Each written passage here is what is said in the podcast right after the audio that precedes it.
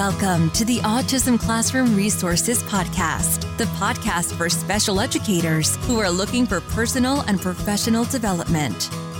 I'm your host, Dr. Christine Reeve. For more than 20 years, I've worn lots of hats in special education, but my real love is helping special educators like you. This podcast will give you tips and ways to implement research based practices in a practical way in your classroom to make your job easier and more effective.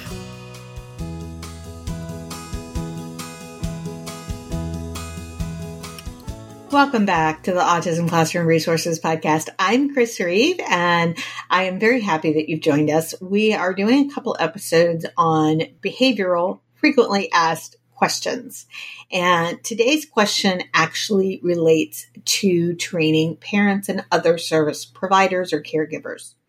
It's a question I frequently get asked um, when I talk about behavior support in the classroom is how do you recommend training parents or other service providers or caregivers in implementing behavioral support?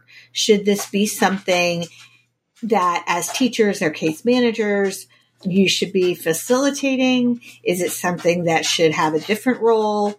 Is it something that is not within your purview? Now, I say all of this with the full understanding that there's a lot of stuff that you have to do as a teacher and or a case manager. So I'm not trying to add anything to your pile at all. Trust me. But I do think it's important that we recognize that IDEA does include parent caregiver training as an IEP support or service. And it is something that is expected to be included for carryover of skills if the student needs it. But that does not mean that you have to be making home visits or doing large training programs. And it doesn't necessarily even mean it has to fall on the teacher. So I want to talk about all of that today. And I'm going to give you some specific ways to help the families of your students handle their behavior and in a more proactive way and more in line with what we might do at school with the understanding that strategies I would use at home are usually going to look different than strategies I would use in the classroom, similar to how I might use different strategies in the special ed self contained classroom than I would in a general ed classroom. So, with those caveats, I think we then have to think about what we should be doing to help our families and what we can do and who that who is providing that. So that's what I'm going to talk about today. If you are interested in more parent training, staff training resources, we have a ton in the Special Educator Academy. So come and get your your free 7-day trial and you can there we have tutorials that can be downloaded to share with staff. We have strategies for promoting effective collaboration across home and school, as well as some strategies to help families manage behavior.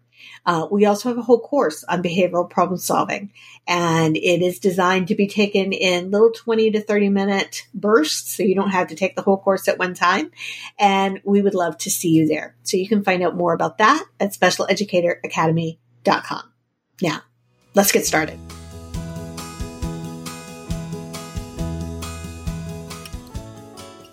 The answer to this question about how we train parents or caregivers in managing behavior depends in part on the school system and the unions and the rules and roles regarding who works with families in your district. So, for instance, I've worked in some districts that have a dedicated parent advocate who might be a good person to provide training to the family. In some districts, I, as an outside consultant, have made home visits, taking someone from the classroom team with me, and I do it as part of my consultation to help bridge the gap between school and home. In some school districts, it might be something that falls to a counselor or a psychologist. And there will be times with some families where they need more support than you can give.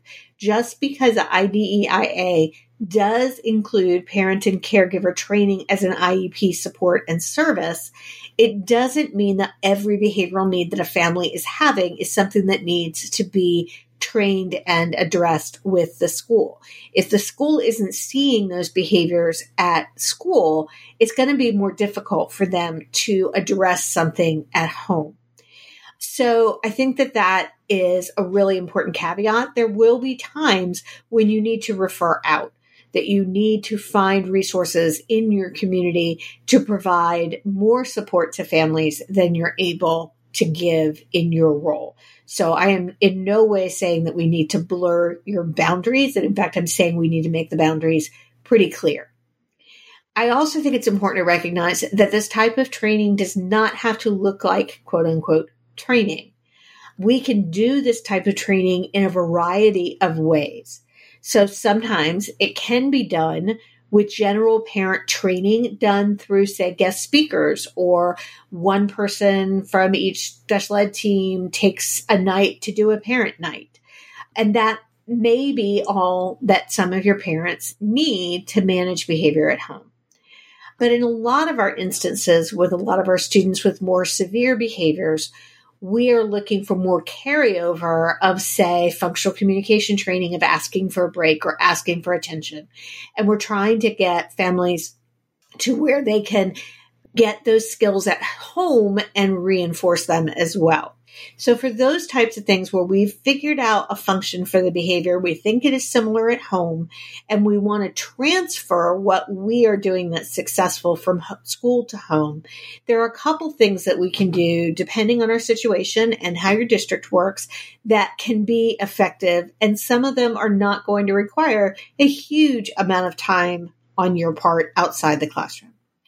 So you could have the family come in for after school time and demonstrate what you're working on with the students. So they would come in when this when the child is in the classroom, but the rest of the kids have gone home. Or maybe they come in when the rest of the kids are at recess and you use that time if you can't work outside your time periods or the families aren't available at other times. Doing it at school has the advantage that the student is used to using this skill, like asking for attention, in that setting. Now, I'm a big proponent in behavior support that as a school, we have expertise that families traditionally don't have. That's not to say that some of our families aren't extremely educated and talented in this area. But the majority of our families, this is a new thing too. And for the majority of us, it's not necessarily new. So in that case, we want to try whatever strategies we're going to use to see if they work at school before I would ask families to do it at home. Until I know it's going to work in my more controlled, more staffed, more trained environment, I'm not going to ask the family to do it at home.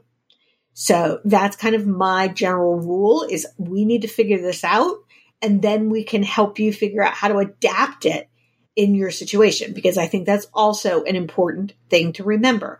Families are not going to be able to pick up a strategy that's used in the classroom that has three adults and six kids and move it to a home environment where dad's on a business call, mom's cooking dinner, and there's three other kids in the house that they have to be concerned about. That's a very different staff ratio, very different expectations. So I think it's important to recognize that we're going to have to adapt what we do so that families can be more successful with it in their environment. But first, we need to figure out what works and what the issues are. So if we're talking about carryover of making a request for a break or asking for attention or something like that, have the family, once you've figured it out, you know what works for the student, having them bring, having them come into the classroom means the student's in a comfortable environment where they can be successful and the family can see that they are successful. And that's going to be the most reasonable way to both get them on board as well as be able to demonstrate what you are talking about. You could have the parents come in and you could meet with them with the counselor or the parent advocate to describe what you're doing at school and demonstrate what you're doing and do some role playing. You might even be able to show them a video of you working with the student using these strategies to demonstrate for them. So that's something where they would come in and you could talk specifically about their child with their behavioral concerns and talk about what is working at school. You are not required to make sure that their home is behavior free, but you do want to make sure that your strategies are being carried over if they're effective. You can make a home visit and I always recommend that you don't do that by yourself, that you take someone else with you. You just never know what's going to come up when you get into someone's house. And it's kind of an awkward situation as well. So I've always found it really useful to have just another person from the district with me so that we're both seeing the same things. And then you could demonstrate these strategies at home. Now, I would like to have them come into the classroom where we can be successful with it before I would go out to the home. Only because you showing up in the home is a vastly new thing for them. And nobody, it's sometimes hard to structure that because their behavior may not be the same because they're not used to asking for a break or asking for attention in the home environment. So I would try and demonstrate at school before we would do a home environment, a home visit. But then you could go and demonstrate what you're doing at home, help the parent think about how they're going to adapt the strategies at home to meet their needs and perhaps have them try out some of the strategies with the students so that they're comfortable with it and know what their questions are. This is also sometimes really a helpful time to remind them that they don't have to use, say, say you found that using a visual schedule has been very effective for your student. I wouldn't go into the home and say, now have everything during your day, all day Saturday be on a visual schedule. That's asking too much of both the student and their parents. Instead, I would look at how can we break the routine down and let's take one routine and start with a schedule and then we'll take another problematic routine and start with a schedule. So we're not going to try to do everything all at once. We're going to do it in small bursts so that the parents and the child can both be successful. Another idea is that you can have the parents come into the school, you know, if they can't come into the school due to schedules and you can't go to the home, then maybe you make a video model of you working with the students. So it might be helpful for them to see the beginning of the sessions and then a few sessions later. Because one of the things I hear a lot from professionals, much less families, is, well, yeah, he does it for you because you've been doing it for this long. So maybe they need to see that it started out and it wasn't quite as successful as it looked at the end because they may get frustrated with it very early on. If they know that you kind of struggled through the difficulties at the beginning, it makes it okay for them to have those struggles as well. So having some earlier sessions as well as some later sessions can be a really good way to help them see that they're not alone in struggling with this behavior. They're also not seeing when the student has mastered their skill, they're seeing it when you're actually teaching the skill. And that's the piece they need to see the most. So, whatever of those strategies you might try, I always recommend getting the strategy going at school and then getting it working at home. So, I, I would never ask a family to do something I haven't tried with a student unless we're adapting and I just haven't tried it because I haven't been in that environment it will always be easier. And I know your job's not easy, but it will be always easier for school staff to get a strategy going at school than it will for family at home, just because our world is more structured at school and we're not with them 24 7. We have more staff, their behavior and their learning is our focus. And you have more experience than most of your families.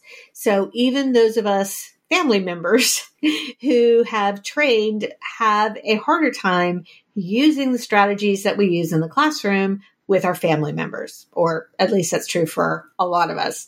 I know it's certainly true for my family where my autism teacher sister and myself really struggle sometimes with my sister with autism because we're wearing our sister hat, not wearing our teacher hat. Once we put our teacher hat on, we realize what we're doing doesn't make any sense. So even when you have very experienced families, it's hard to see something when you're that close to it. So having somebody come in from the outside and give some support can be really useful at times. So I hope that helps to give you some ideas of things to try. I'm interested to know if any of you have made home visits, if you provide parent training. So I will be sharing that on social media and I would love to get your opinion on it on my Instagram or on my Facebook. And I'll make sure that those links are in this blog post as well. So I hope that that gives you some tools to use. And I hope that you will come back next week when I will actually be talking about interactive whiteboards and how to use them responsibly. Until then, have an amazing week and thanks for all you do.